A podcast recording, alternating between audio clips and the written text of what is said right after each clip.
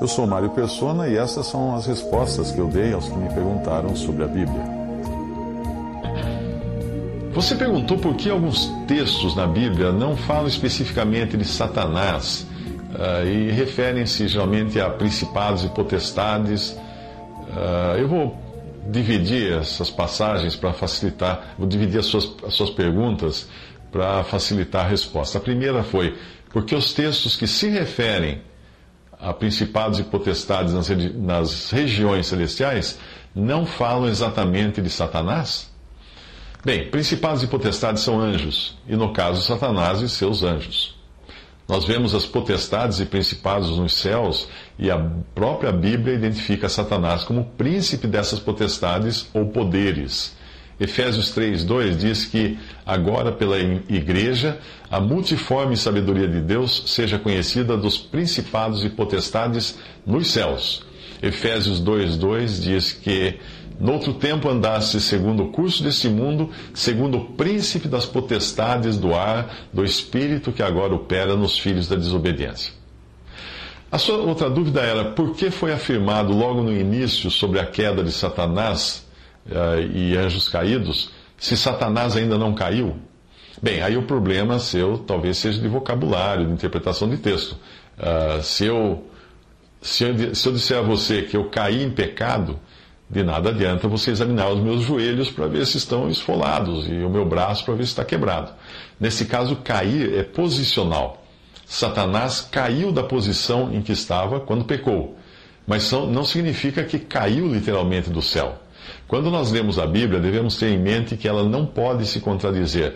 Portanto, se em um lugar está escrito que Satanás estava no céu, em outro que ele caiu do céu, em outro que será no futuro expulso do céu, o problema não está na Bíblia, mas na minha interpretação das passagens. A passagem de Jó, dos capítulo 1 e 2 de Jó, mostra uh, Satanás no céu, apresentando-se a Deus. Portanto, não há como negar que isto seja agora, nesse exato momento, ele está no céu diante de Deus. Jó 1, de 6 a 7. E vindo um dia em que os filhos de Deus vieram apresentar-se perante o Senhor, veio também Satanás entre eles. Então o Senhor disse a Satanás: De onde vens? E Satanás respondeu ao Senhor de, e disse: De rodear a terra e passear, passear por ela. As passagens das epístolas que falam das potestades e principados nos lugares celestiais, identificando Satanás como seu príncipe, também demonstram que ele está no céu, juntamente com seus anjos caídos. Caídos da posição de anjos fiéis a Deus para a posição de anjos infiéis a Deus. Então nós temos aí uma, depois uma passagem em Apocalipse que fala que ele, que ele ainda será no futuro expulso do céu, lançado fora do céu. Apocalipse 12, 7. E houve batalha no céu. Miguel e os seus, os seus anjos batalhavam contra o dragão.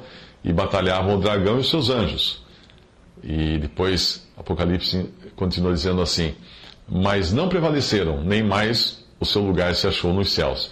E foi precipitado o grande dragão, a antiga serpente, chamada o Diabo e Satanás, que engana todo mundo. Ele foi precipitado na terra e os seus anjos foram lançados com ele.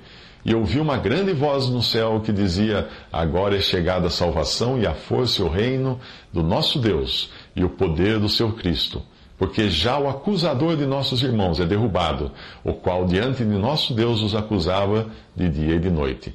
E eles o venceram pelo sangue do Cordeiro e pela palavra do seu testemunho, e não amaram suas vidas até a morte. Por isso, alegrai-vos aos céus, e vós que, que neles habitais.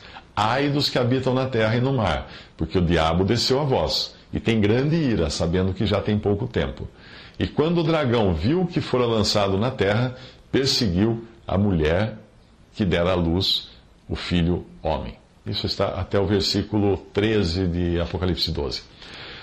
Portanto, a passagem de Isaías, que fala de Satanás caindo dos céus, só pode ser no sentido posicional, ou nós teríamos uma contradição na Bíblia, porque Apocalipse fala ainda de uma futura queda de Satanás. Isaías 14, 12 diz: Como caísse desde o céu, ó estrela da manhã, filha da alva, como foste cortado por terra, tu que debilitavas as nações. Por isso também falamos em cair em casos como caiu em desgraça, caiu no meu conceito, caiu de posto. Quando Satanás se orgulhou, e é, e é disso que está falando a passagem de Isaías, ele caiu dos céus, posicionalmente falando. A outra pergunta sua, a terceira pergunta, seria como explicar biblicamente que o livro de Apocalipse ainda não se cumpriu? Bem, porque João escuta que aquelas seriam as coisas que ainda iriam se cumprir depois das coisas que são ditas ali relacionadas à igreja. Apocalipse 4.1 diz: Depois destas coisas, que é o que foi dito no capítulo 2 e 3, olhei e eis que estava uma porta aberta no céu, e a primeira voz que, como de trombeta, ouvira falar comigo, disse: Sobe aqui e mostrar-te-ei as coisas que depois destas devem acontecer. Ele tinha acabado, João tinha acabado de ver o que Jesus falou sobre as sete igrejas que representam o período da cristandade na terra. E daí ele vai falar depois dessas coisas.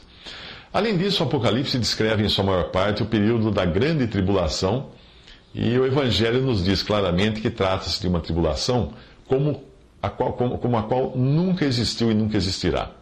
Considerando que o encerramento do Apocalipse fala justamente do estabelecimento do reino milenial de Cristo na terra e também das bodas do Cordeiro no céu, se o Apocalipse já tivesse se cumprido, ah, a Bíblia estaria errada.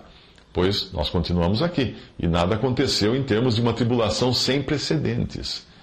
Portanto, maior que o sofrimento até causado pelo dilúvio. Veja essa passagem.